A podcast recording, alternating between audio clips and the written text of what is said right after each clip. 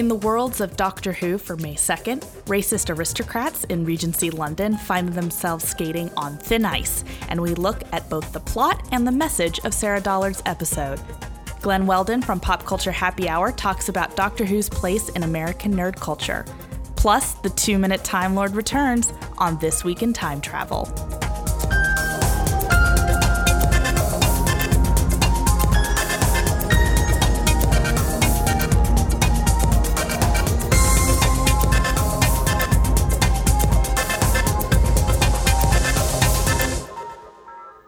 Welcome to This Week in Time Travel. I'm Chip. I'm Alyssa. Hey guys. We survived the invasion of the Warren Fries. We did, and my or actually, ears- I did. You came, you skated by completely unscathed. It was me and Rachel that had to deal with that.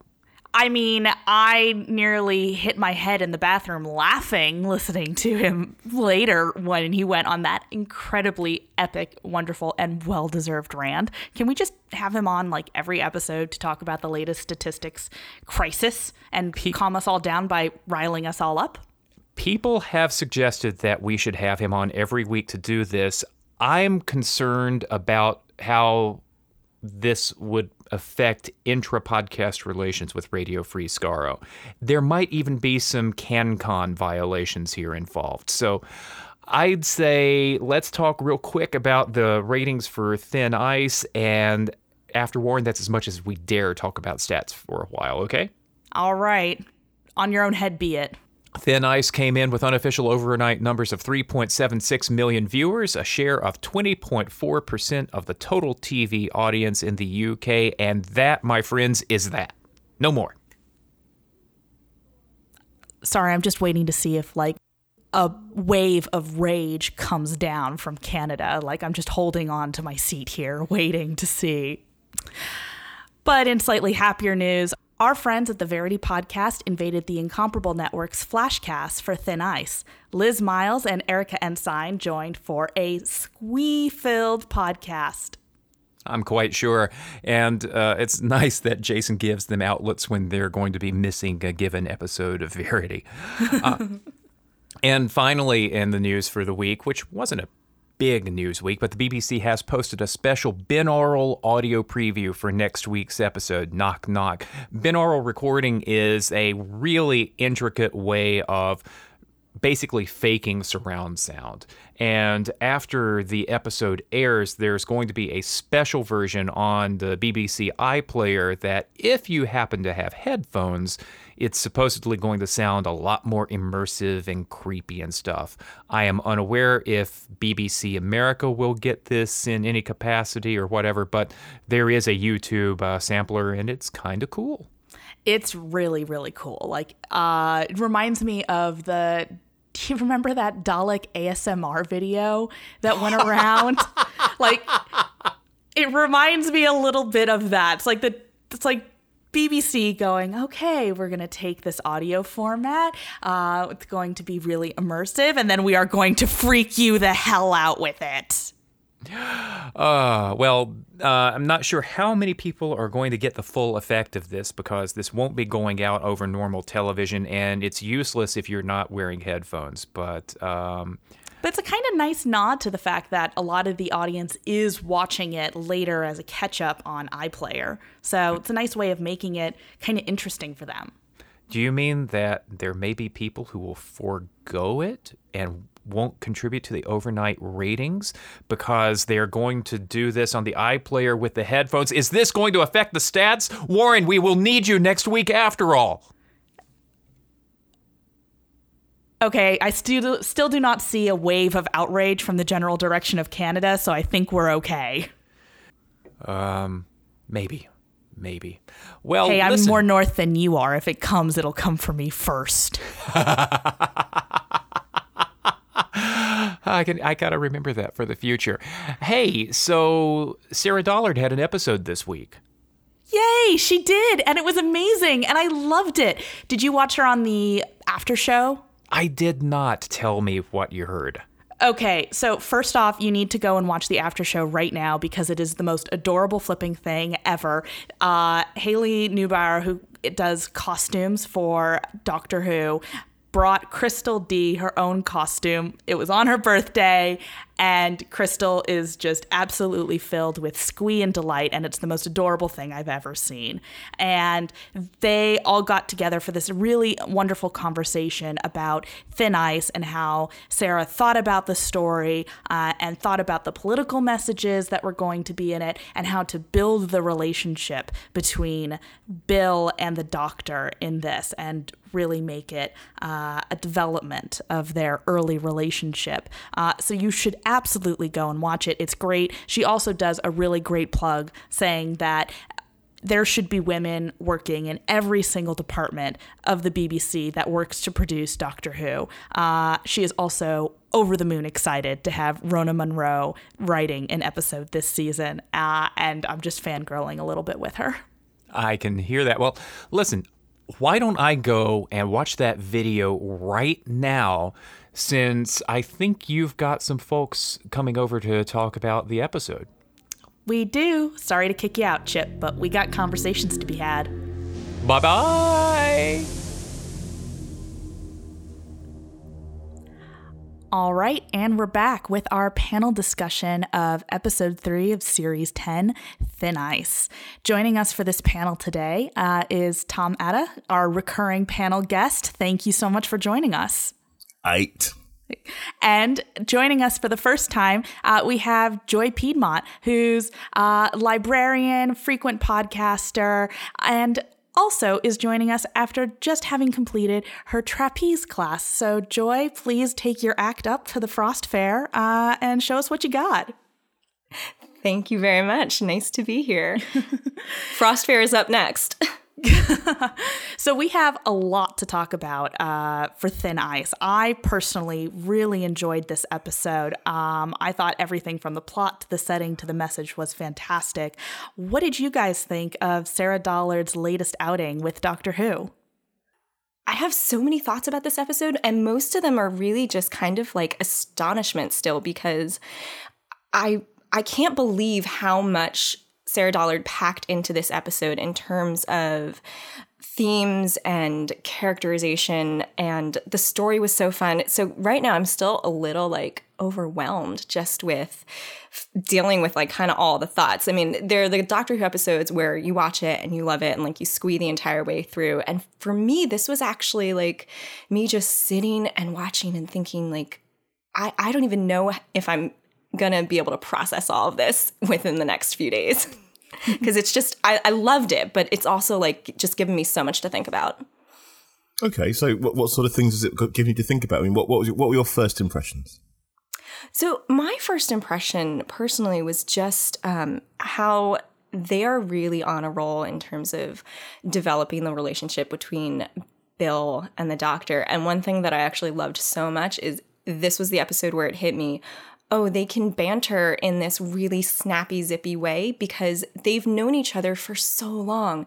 And so we've completely um, bypassed that awkward period of the doctor and the companion just getting to know each other, the companion not really being able to push back so much because he or she doesn't know the doctor too well. And here we've done all that and it's happened off screen. And they have this really, really fun relationship where they tell inside jokes to each other. And I mean, the whole bit with Pete, the, the friend who was there and then not. I mean, yeah. it just the way that they look at each other, they looked like real friends, and it was so natural and just just beautiful. Um, how about you, Tom?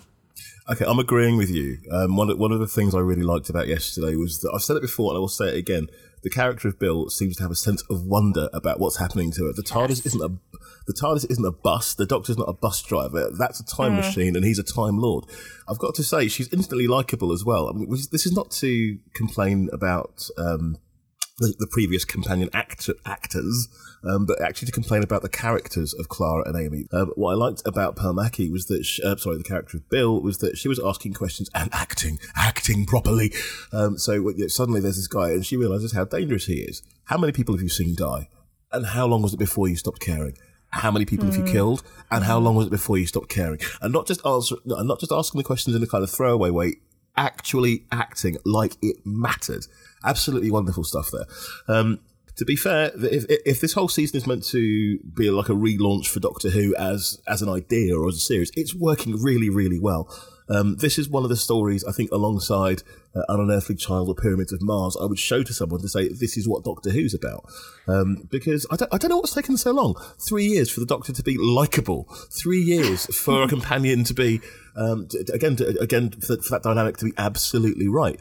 Um, I love the idea that. Um, uh, the Doctor is waiting for an order from humanity because otherwise he doesn't know what he's doing. Well, all, all I can say is I've waited nearly 10 years for um, Doctor Who to become Doctor Who again, or at least to be full of things that I recognise as being Doctor Who. I'm not saying that the last 10 years has been wrong or bad. I've really enjoyed it. You know, I'm on record. This is just your type of Doctor Who. Oh, absolutely! It's it's you know it's one of those things where I couldn't have told you. I couldn't say this is what needs to be in Doctor Who for it to, to be pleasing to me. But mm-hmm. when I mm-hmm. see it, I know it, and I saw it last night, and I loved it when I was thinking about what episode this reminded me of, I was actually thinking a lot about The Unquiet Dead. You know, because you have okay. Rose's first sort of voluntary adventure with the doctors going into the future and then they're going into the past and there's very deliberate continuity references in that mm-hmm. uh, the doctor mm. gives bill the same directions to get to the wardrobe that he gives rose um, to give but there's also sort of a thematic similarity in that going to the future is a lot about the companion's anxiety with mm-hmm. humanity and where they end up and then they go in the past and they have that values conflict both with the values of the time period and with the doctor and you have mm. that kind of similar argument taking place between Bill and the 12th Doctor that takes place between Nine um, and Rose when they're discussing morality of what is the right thing to do in this situation. What values are we each uh, going to champion at this moment? Do, do, you know, as you say that, there's a little line that's, or, a little exchange that's just popped into my head. I mean, there were some great little exchanges, but my favourite one was um, uh, Bill being a little bit like uh, Martha, going, "Oh, you know, if you step on a butterfly, then you change the world." Um, and I, I, think the line is something like, "Well, whatever I do is going to have a huge effect on the, re- the, course of the rest of my life."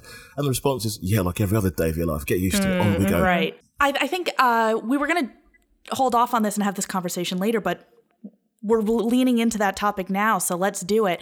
Uh, mm. Race and racism in this episode, oh, yeah. I felt mm-hmm. you know it's it's sort of like a retreading of that conversation with Martha the first time she goes back in time of mm. and what's it going to be like for a black woman to be walking the streets of historical London. Um, personally, I felt that this episode approached that conversation a lot more respectfully than did the Shakespeare Code. Joy, you've been yep. on a lot of the color separation overlay panels. What did you think of this? So, the most recent um, conversation that I've had about uh, race and Doctor Who, you know, we've just been referencing that particular scene with Martha so often. And I kind of had this working theory like, well, you know, the doctor is just so obnoxious to Martha in that moment, saying, like, oh, well, just do what I do. Right. And I thought, well, maybe, you know, like I was trying to give him the benefit of the doubt and think, like, well, maybe the doctor just doesn't see race and like he just doesn't understand it. And I kind of love that Sarah Dollard just completely blew up my theory because it's completely worth it to have that scene where he looks at her and he says, oh, you're right. Like, this is a dangerous situation for you to be in. And opens it up to say like yeah every situation we're in is dangerous and and says like okay go find something to wear and acknowledges like maybe you should blend in. Like let's not walk around as though no one's gonna notice us you know dressed in funny clothes. And mm. he does what he can to make the situation safer for her. And that's so consistent with how he's been um, for the past few episodes, but it's also just a really nice acknowledgement that this woman has legitimate concerns about her safety in the past. And the doctor says, Yes, you're right. That could be a problem. And really, like, it's just, it's so little, but it was so important. Look, I think you're right. The, the whitewashing thing, the actual explicit um, idea of um, whitewashing and that lovely line which is just guaranteed to upset somebody somewhere about Jesus being black. I love that. That's fantastic. oh, I mean, oh, it did upset people on Twitter. It was great. Uh. Oh dear, oh dear. So you're saying a man from a hot country may not be lily white? Oh, what a shame! Yes, how terrible. Um, but, but, but, but again, you're, you're right. I mean, it, it, what's Doctor Who for? What's entertainment for? What, what's what's popular culture for if it's not for um, generating a space in which these contentious issues which shouldn't really be contentious. Let's be fair, um, can be discussed. What, you know, what what better way to have children asking questions? I mean, there were you know there were people who were um, who, when Noel Clarke was cast, had a real problem with someone black being cast in Doctor Who. So, of course, the show casts Freema Agyeman. you know, um, and you know, and similarly, there were people who had a real low down problem with um, like Pearl Mackie being cast. But you know what? Fine. This is what this is what I think my show is for. It's not my show, but this is the show I choose to champion. This is what it's for. It's for inspiring people. Mm-hmm. It's for asking questions. It's about um, making people who maybe haven't explained this feel uncomfortable. You know. And, but to be honest with you, if you're a racist and you're watching Doctor Who, you're on the wrong show. Really. Right. Um, this was the argument that was taking place on Twitter of, you know, someone yeah. was was very upset because he was saying, you know, social justice warriors have taken over my show and I'm just sitting there going, "Have you been watching this show?" Like, yeah. it's been pretty oh. clear about its agenda since the early days. Can, can I can I make my can I, can I make my vaguely political statement? Um, Go for it. All right, I'm a black man from the 1970s. I recently got my PhD. I am Dr. Tom Attah. I am Dr. Tom Attah in the face of a lot of very silly people who told me I was stupid and I was wrong. And, and I think back to a TV show with a curly haired weirdo who wandered around forgiving people their stupidity and proceeding nonetheless. This is one of the things that inspired me to become a doctor. So, do you know what? If this show is actually showing children, or showing children or anyone that they don't have to, that they don't have to feel weird for standing out and that these things are wrong to, di- to differentiate against someone um, for the sake of the colour of their skin, which still happens, then absolutely go Doctor Who. It worked for me. I'm Doctor Tom. Go Doctor Who. Tom, this is, I'm oh really gosh. sad we're in an audio format because I want to stand up and give you a standing ovation right now. I'm not as good at. You're okay, making okay. me tear up, man. Oh my gosh. well, I can't, I can't, I can't freeform like Sarah Dollard, but that, but that's the point. It really is the point. Well, if we have to wait that long for a speech like that from you, I think the wait was definitely worth it. oh man. um, but yeah, we should, we should we should stay with this though. It's, okay, like, different different question. Is it right to punch a racist? I mean, that's the thing that people yeah. should be talking about. I, I, I think he it? deserved it in that moment. Um, I mean, okay, just from a perspective in show perspective, it's clear that the doctor is leading up to a moment like that because, frankly, you don't write dialogue for the doctor and Bill, like the scene that they have where he says, like, you can't talk, you have a temper, like, let me handle this, reason should win out. Like, of course he's setting up for him to go completely against that. Um, and Sarah Dollard has been doing that the entire episode. He says earlier, um, you know, I don't have time for outrage. He's trying to like take this the high road when outrage. Exactly. And it's like, we know you. You're not that kind of person. We know that you like to be outraged and act on that. So clearly like there's something coming. So frankly like the the punch in that moment it's it's highly satisfying. So like I feel like it was right for that moment whether or not violence is the answer all the time. Like well, I would argue it's not the answer all the time, but mm-hmm. um mm-hmm. I was I was right there with the doctor when that happened. Okay. So let's move into discussing some of the other things that we loved about this episode. Uh, I loved the historical setting for this. I thought they went above and beyond with creating the environment for the Frost Fair. Uh, Tom, I know mm. you'd have some interesting thoughts, though, about historical versus pseudo historical Doctor Who episodes. Where do you think uh-huh. Thin Ice falls on that? I, okay, the thing to look at here is where do you draw the line? I mean, to me, something like um, the Highlanders is a historical. Something like the massacre is a historical because in both cases, what you've got are um, historic events of, of significance, national and maybe even global significance, into which um, the TARDIS crew is. Uh, which, which form the background for what the TARDIS, the TARDIS crew is doing at that particular time. Um, the problem you've got is st- are stories like maybe Black Orchid, or more problematically, The Visitation, whereby you've got mm. these hmm. historical events, but there's a strong element of fantasy in them. So to me, I'm thinking that this is something which is set against the background of the Victor of, of the 1814 Frost Fair, not Victorian, Georgian. Let's be clear about that. Um, um, and so, I, but it's got a very strong element of fantasy in it. So I think it's, I think it's a pseudo historical in the same way as the Visitation is a pseudo historical because it's, you know, there are historic events that are taking place, but there's clearly a lot of fantasy inside there as well. Something like the massacre is all about the Huguenot massacre. Um, something like the Highlanders is about the Highland clearances. So th- th- that's a slightly different thing. So I would say that this is a pseudo historical. What do you think? I actually have to admit, I have not even given this a second thought. Um, I, I saw a little bit of like the conversation about it, and I thought, like, really? Is that the thing we're thinking about with this? Because i'm on a whole different thing.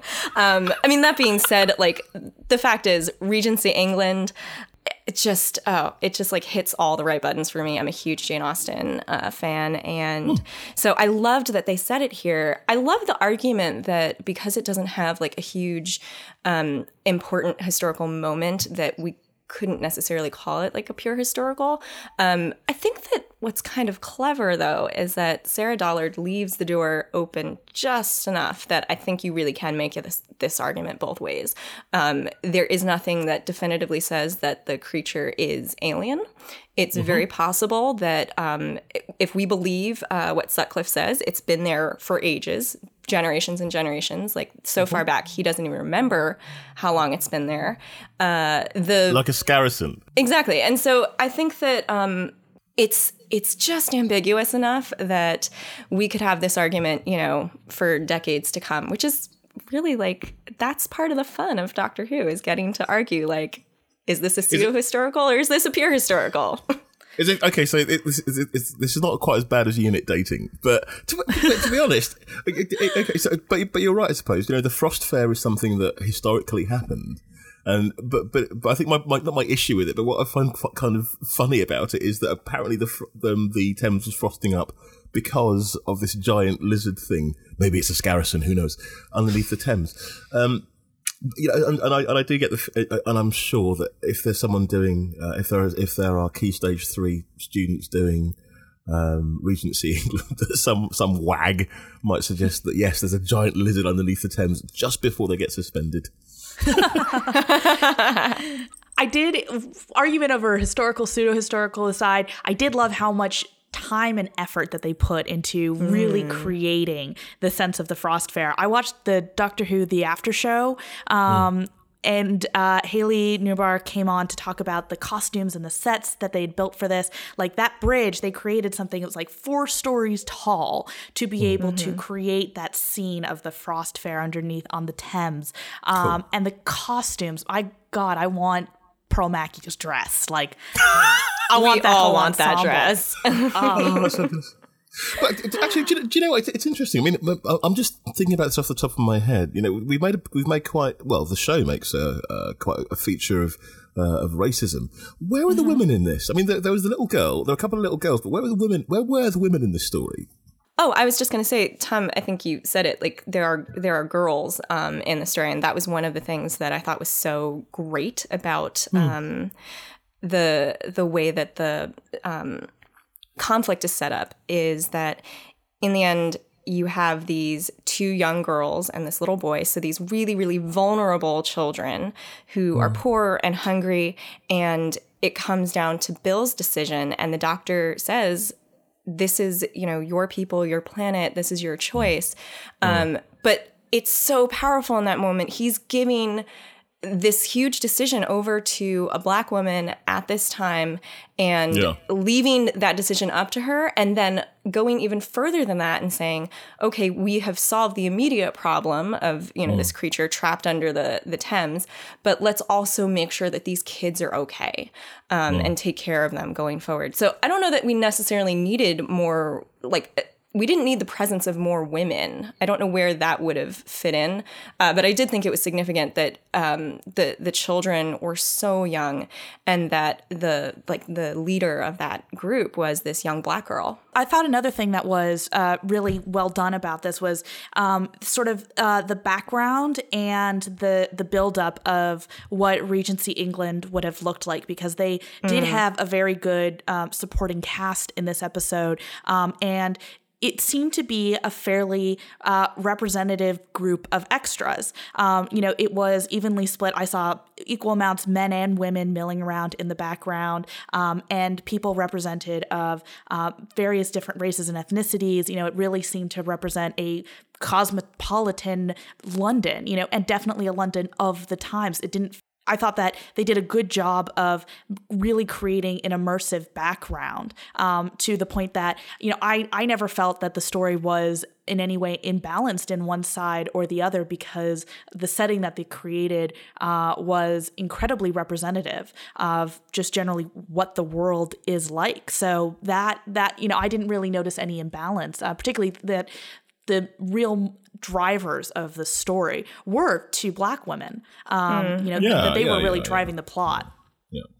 I, do, you- do you know? I think you're right. Maybe it's just maybe what it was was the story was just reflecting its times. For instance, when um, so you've got the three girls, uh, and the doctor's trying to sign over the house, we, but we can't sign it over to one. The the, the heir can't be. Um, a young woman. It has to be. It has to be Peregrine. It has to be the boy. Um, so, maybe, so maybe what you. So maybe you're right. Perhaps it's just telling the story of its times. One other thing I'd, I'd like to ask, just just to be uh, just before we sort of run out of time, because I want to get it in there.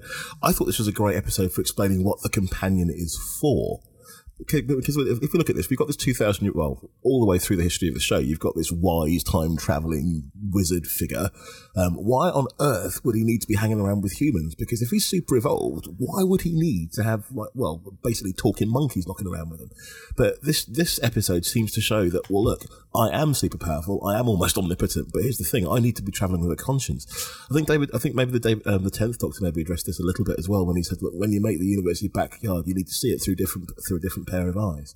One of the great things about teaching anything that you love is when you show it to someone for the first time and they see it, you get to see it in a new way.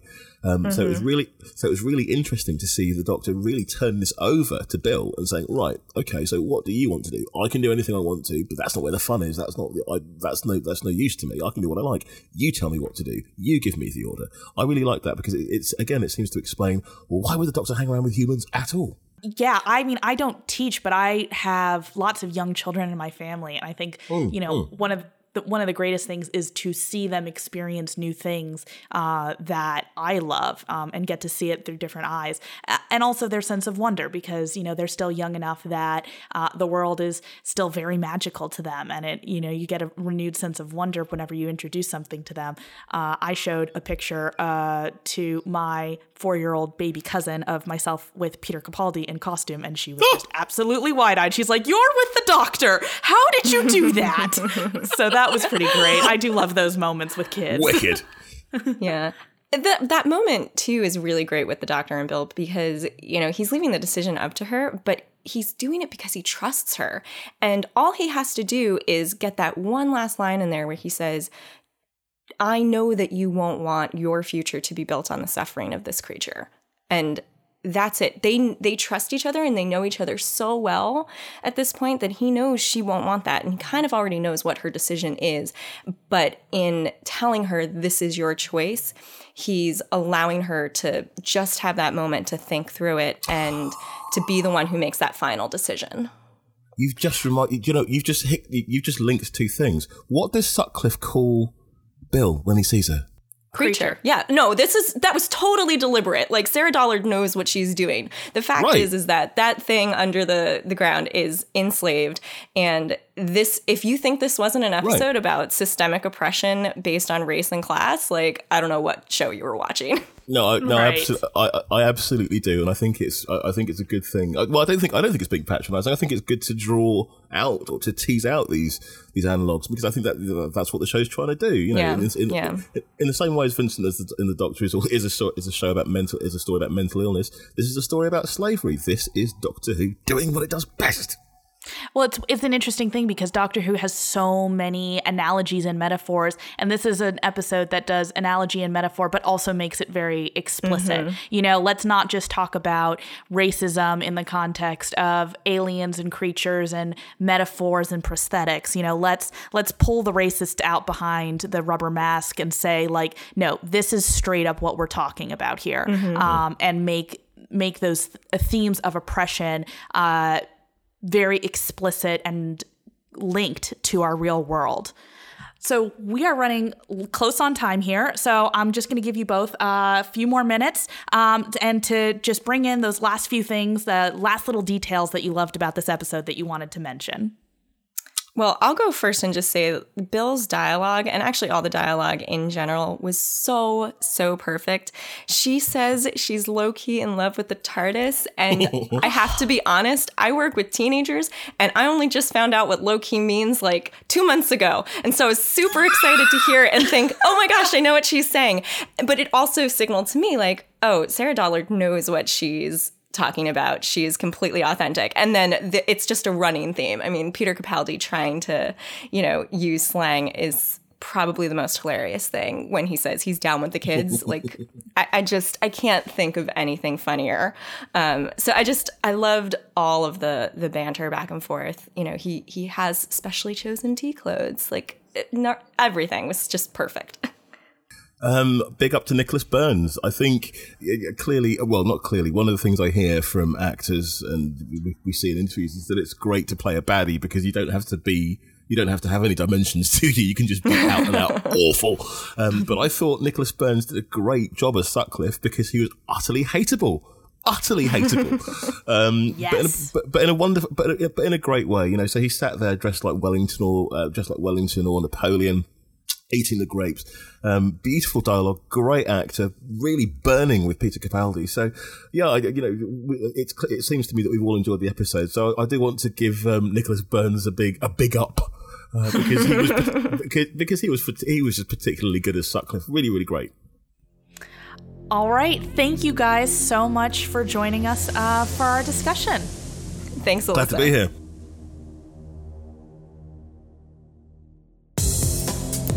Hey, here's what's happening this week on the Incomparable Network.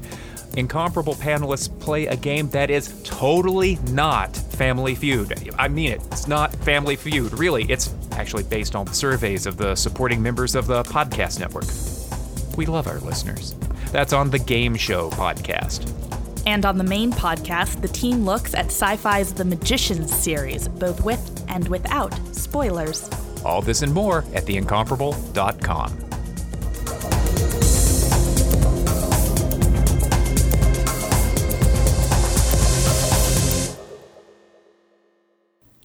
Next week, Chip and I will be back to discuss episode 4 of series 10, Knock Knock.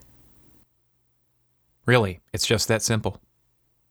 We're adding another member of the Pop Culture Happy Hour family to our collection.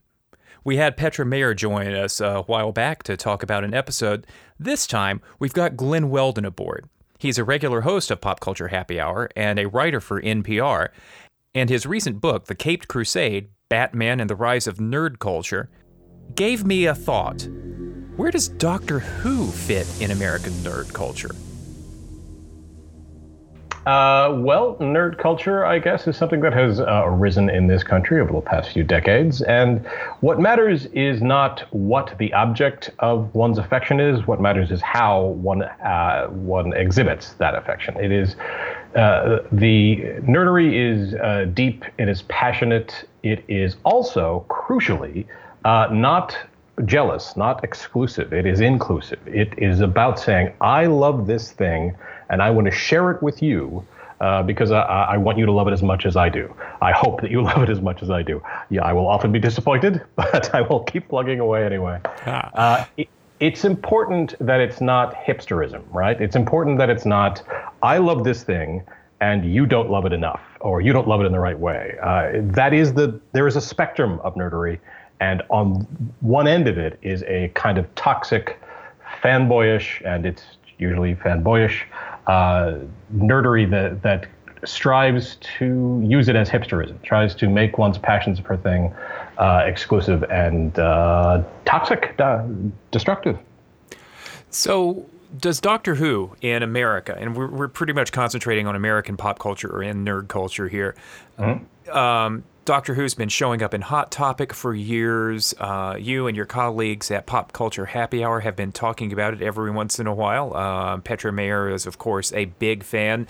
On Reality Bomb, the uh, podcast by my friend Graeme Burk, uh, mm-hmm. you outed yourself as somebody familiar with Black Orchid. Oh yeah. So you've got so you've got your Doctor Who bona, bona fides there, but um, where does Doctor Who seem to fit into pop culture and nerd culture these days? Is it waxing? Is it waning? Uh, I think it's holding steady. I think anytime a new doctor comes along, you will get mainstream articles, uh, but they will be mostly of the head scratching variety uh, because the Doctor Who is a quintessentially British property. It is a British concept and it is uh, shot through with uh, a British sensibility. And when it comes over to the States, uh, and it's encountered for the first time by people, uh, what matters is, uh, I think they have to be kids. I, am just saying, I'm going by, this is an anecdote here, right? This is anecdotal purely. But whenever I have tried to interest any adult in the show, any iteration of the show, old Who, new Who, uh, it doesn't take. Because I think in America, we don't have this. I mean, I, I certainly have this relationship. I go back, uh, you know, when to uh, the Tom Baker era, but in in in Great Britain, it is ubiquitous. It is a common shared experience.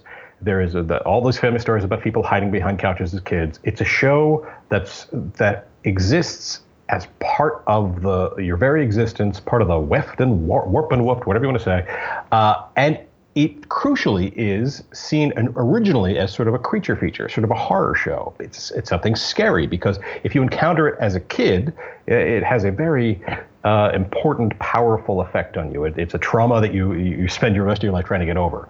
Uh, I don't have that kind of experience with it, and I think few Americans do because uh, most nerds uh, uh, who love Doctor Who encountered it not as very young kids, but as teenagers, when they're trying to find something, trying to create an identity about themselves, trying to figure out what they like and what they don't.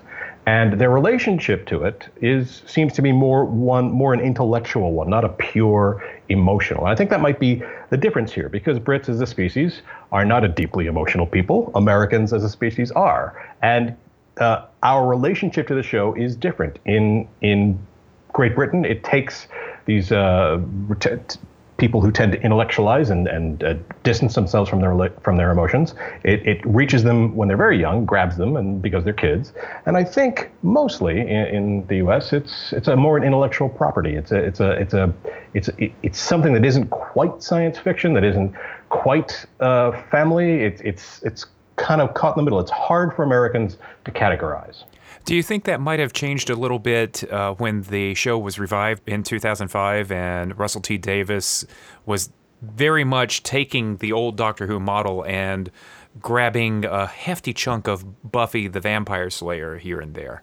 Absolutely. I mean, it, there was always quips, uh, and but crucially, the format changed. I think not having not spending three hours at a time. Because again, uh, in America, at least in, in, my local station, they didn't show individual episodes. They showed all arcs just kind of jammed together. So you could spend up up to three hours just staring at your TV. Um, I think it did to a certain extent, but there is this essential thing about the show, not just its Britishness, but its cheesiness. There is a, a very loving cheese factor to this. Even when the special effects are great, they are great for British television, which is not quite the same as great for, for, for US television for a variety of reasons. But and that's always been when I have tried, and I have tried to show uh, my friends and colleagues uh, some of the some of the the big episodes, the ones you always do. Every you show everybody Blink, you show everybody, you know, the the, the ooh, like it's anything you anything I do, they come up against this this factor that like that's a dude in a mask uh, that looks cheesy. That looks fake. Uh, and I grew up with the show, right? I grew up where uh, the aliens looked like they were made out of styrofoam, and that is part of the show's charm to me. And you know, I've talked before about the episode, uh, the Van Gogh episode, where uh, they fight this invisible. It's important because because budgets. because budgets. So you have people shoving a pitchfork in the air to kind of defend against the monster. Uh, that's like a, what was it? A space turkey. And so when we did see it, it was, um, you know, it's I, I it, it's meant to be. It's meant to kind of ride that edge of cheesiness. And uh, if you have a, a, fondness for the show that goes deep, as I do, uh, you not only give it a give it a pass, but you actually look for that. You embrace it. The show was also created initially uh, for as children's. It wasn't created by the children's department. It was created by the BBC's drama department, but it was aimed at family audiences. I can't think of another of an American sci-fi property over the last decade or so that actually was made for family audiences. Is is is that a big difference here as well? Well, I don't know. I mean, I think you could. Somebody would argue with you that Star Wars uh, and Star Trek, to, to a certain extent, are mm-hmm. made for family audiences because they are. Uh, and that, that I think is mostly affected the fact that they're so mainstream, they're so ubiquitous that you know people are going to drag their kids to see them uh, no matter what. But because I mean, there's few uh, hard R science fiction things over here. It used to be, but they're they're less so less, less so now. I mean, I guess aliens, of course, and, and horror kind of stuff like that. But I don't know. the The thing that uh, always struck me about the show is that if my parents were nerds. Uh, they would watch it with me. My parents are not. They're jocks, and, and uh, my mom was a cheerleader. So they didn't get it. Um, and in, in the UK, it's just a fundamentally different thing. It is a thing that, that families sit down together to watch. Uh, and it's it's it's just it's but it is so quintessentially British uh, that it's it's uh, there there is something that's always going to seem there, there is always going to be a a, a a, gap that needs to be bridged, and uh, it will find willing recipients, and it will find um, will find people who just keep it at a distance. When the show came back recently, one of them one of the new doctors, there was this whole BBC America and I think the BBC did this whole special, but it was a BBC America special, and um, they got a lot of fans, you know, contemporary fans of the show, uh, who were celebrities or you know small C celebrities, to talk about their love of the show, and that's when I saw, oh. I get what's going on here. All of these people they're bringing in to do talking heads are um, celebrity nerds uh, who are, you know, who are on some of my favorite comedy podcasts. Uh, that's that's this that's the that's the market here. It's not very young kids and it's not families over here. It is it's it's nerds and uh, self-described nerds, self-possessed nerds. Uh, you know, I I could listen to Paul F. Tompkins talk about uh, Doctor Who without without a trace of irony, right? With just a sincere love of of the show. Uh, and that that was that was a that was a, a light bulb moment for me. Something uh, I, I kind of understood something about the appeal of the show then. So Doctor Who is niche te- television and destined to stay that way in the U.S. Do you think? I don't know. Uh, I think every time they, a new doctor comes along, there's a chance for more people. It, it will always be a tough sell, in part because, and here I'm going to go old man on you. Uh, in New Who, I find it sometimes hard to hear the words. Not not just to understand the words, but to hear them. The sound mixing so favors uh, loud noises and this blanketed wall to wall music that's constantly crescendoing. Um, that uh, when you have somebody speaking in a very thick London accent very quickly, uh, I, I, tend to I tend to miss a lot of stuff. So, but that's always going to be a, a, part of the thing. That's what I, I like about it. There is, you know, as long as it is a show about mansplaining, uh, which which it is, uh, and, and has always been uh, it's gonna it's there's gonna be some people who who kind of uh, rub against it. But again, it is the uh, sort of pop culture marmite. You know, you need to be exposed to it when young for you to get it, and if you aren't, it's gonna it, it's gonna take unusual uh, unusual steps to get you to kind of lock, key into it. There is the possibility that uh, come the next series of the show under a new showrunner and a new actor playing the doctor that it may turn into a show about womansplaining. Yeah, that'd be that would be great. I think it's about time. Uh, it can't lose its Britishness. You can you can do anything. Uh, you you can put any actor or actress in there, but there is absolutely no reason now for it to be another white dude. Um, we've done the white dude thing. Uh, we've we've seen it a lot, and in a world where there's Dev Patel and uh, for for that matter uh, Tilda Swinton. Oh man, I want a Tilda Swinton doctor. Uh, it, it's it's just not. It's that is the thing that might actually allow, allow it to break through because I think people take one look at this man uh, with a with a, a, a, companion, a female companion that he's explaining things to, and they think, okay, I've seen this before, uh, and I, I, think that the show needs to do something to kind of shake it out, out of that particular format, that particular formula, for it to get um, to, for, just to open up the, the, the possibilities, just to shake up the dynamic a little bit. Never mind who would watch and who wouldn't watch. I think it would just be interesting for the show. The show's been around since 1963, uh, minus a couple of uh, significant hiatus. Well, one big hiatus and one uh, TV movie with Paul McGann uh, spiking it in the middle. But um, do you think that the show has enough legs that it's going to survive as a nerd property or not uh, for the foreseeable, or do you see it drifting away? I don't know. I mean, I, I, I certainly would take another look at it uh, if they do go and do something interesting with uh, the actor who plays the new Doctor. Um, I, I think that that would that gives it uh, a l- little bit of a push. Just not not so much. Just forget about uh, culturally or in terms of audience, but in terms of narratively, I think it it, it will give the show a little bit of um, life that it, it it may have. That said, I have never walked away from an episode of Doctor Who uh, disappointed. I, I, admire what you guys do, where you look at this and you think about this critically. It is so much a part of my DNA that I I have I, I always come away from the show thinking, well, that was it. That was good. Uh, I have you know I have obviously noticed show episodes that are particularly good, but I just don't. I just it's it. I go to it for a certain thing, which is for it to hit certain beats, to to to for me to see the TARDIS. And as soon as that happens, I just you know I I just uh, this is the thing. Maybe because I'm.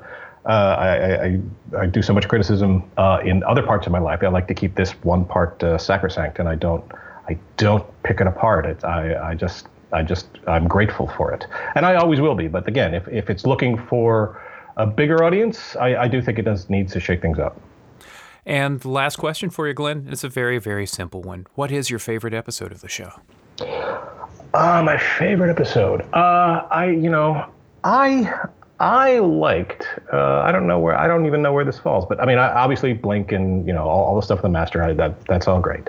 But the one that I like that I don't see a lot of people talking about, and in fact, if I do see them talking about it, it's uh, it's to disparage it, is the Satan Pit. I, w- I would not allow anybody to disparage the Impossible Planet and the Satan Pit in Yeah, my yeah. presence.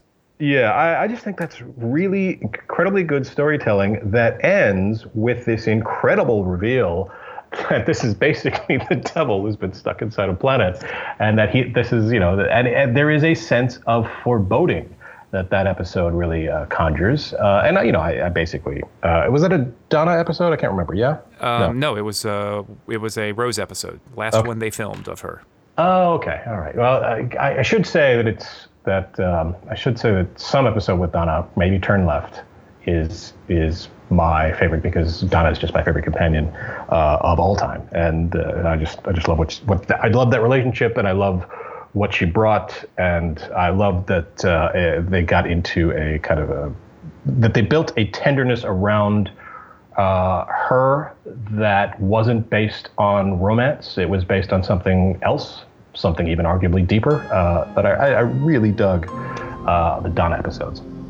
Glen Weldon from National Public Radio's Pop Culture Happy Hour and a writer for NPR. Thank you so much. Thanks, Chip. This is great.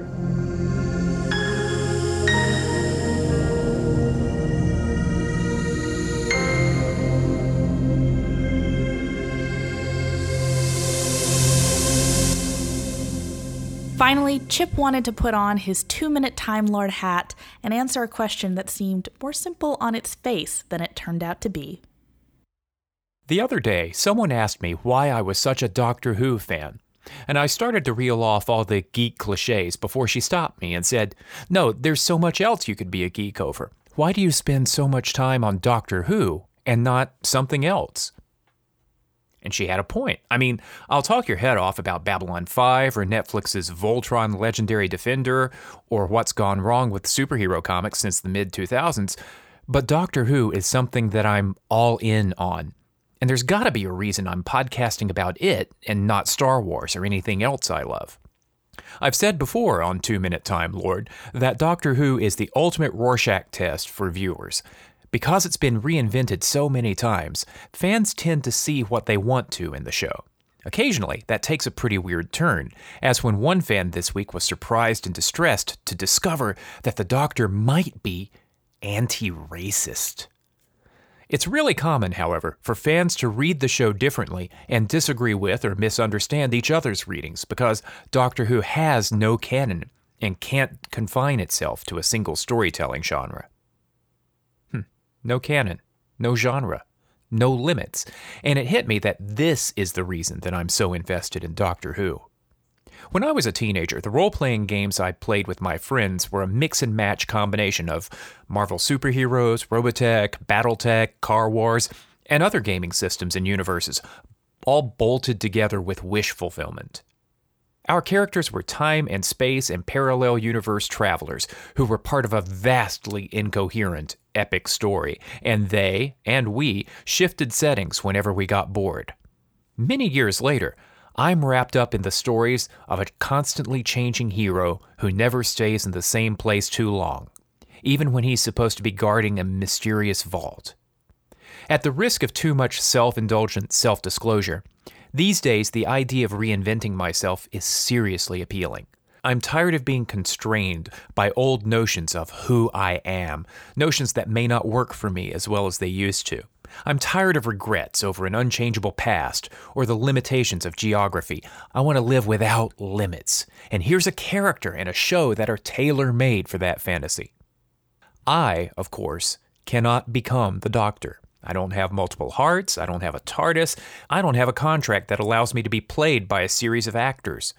So, my challenge in watching and loving Doctor Who is in finding the sweet spot between resenting my current life because it's not sufficiently like the Doctor's world, or losing myself in the fantasy while neglecting my real world, time and space bound responsibilities.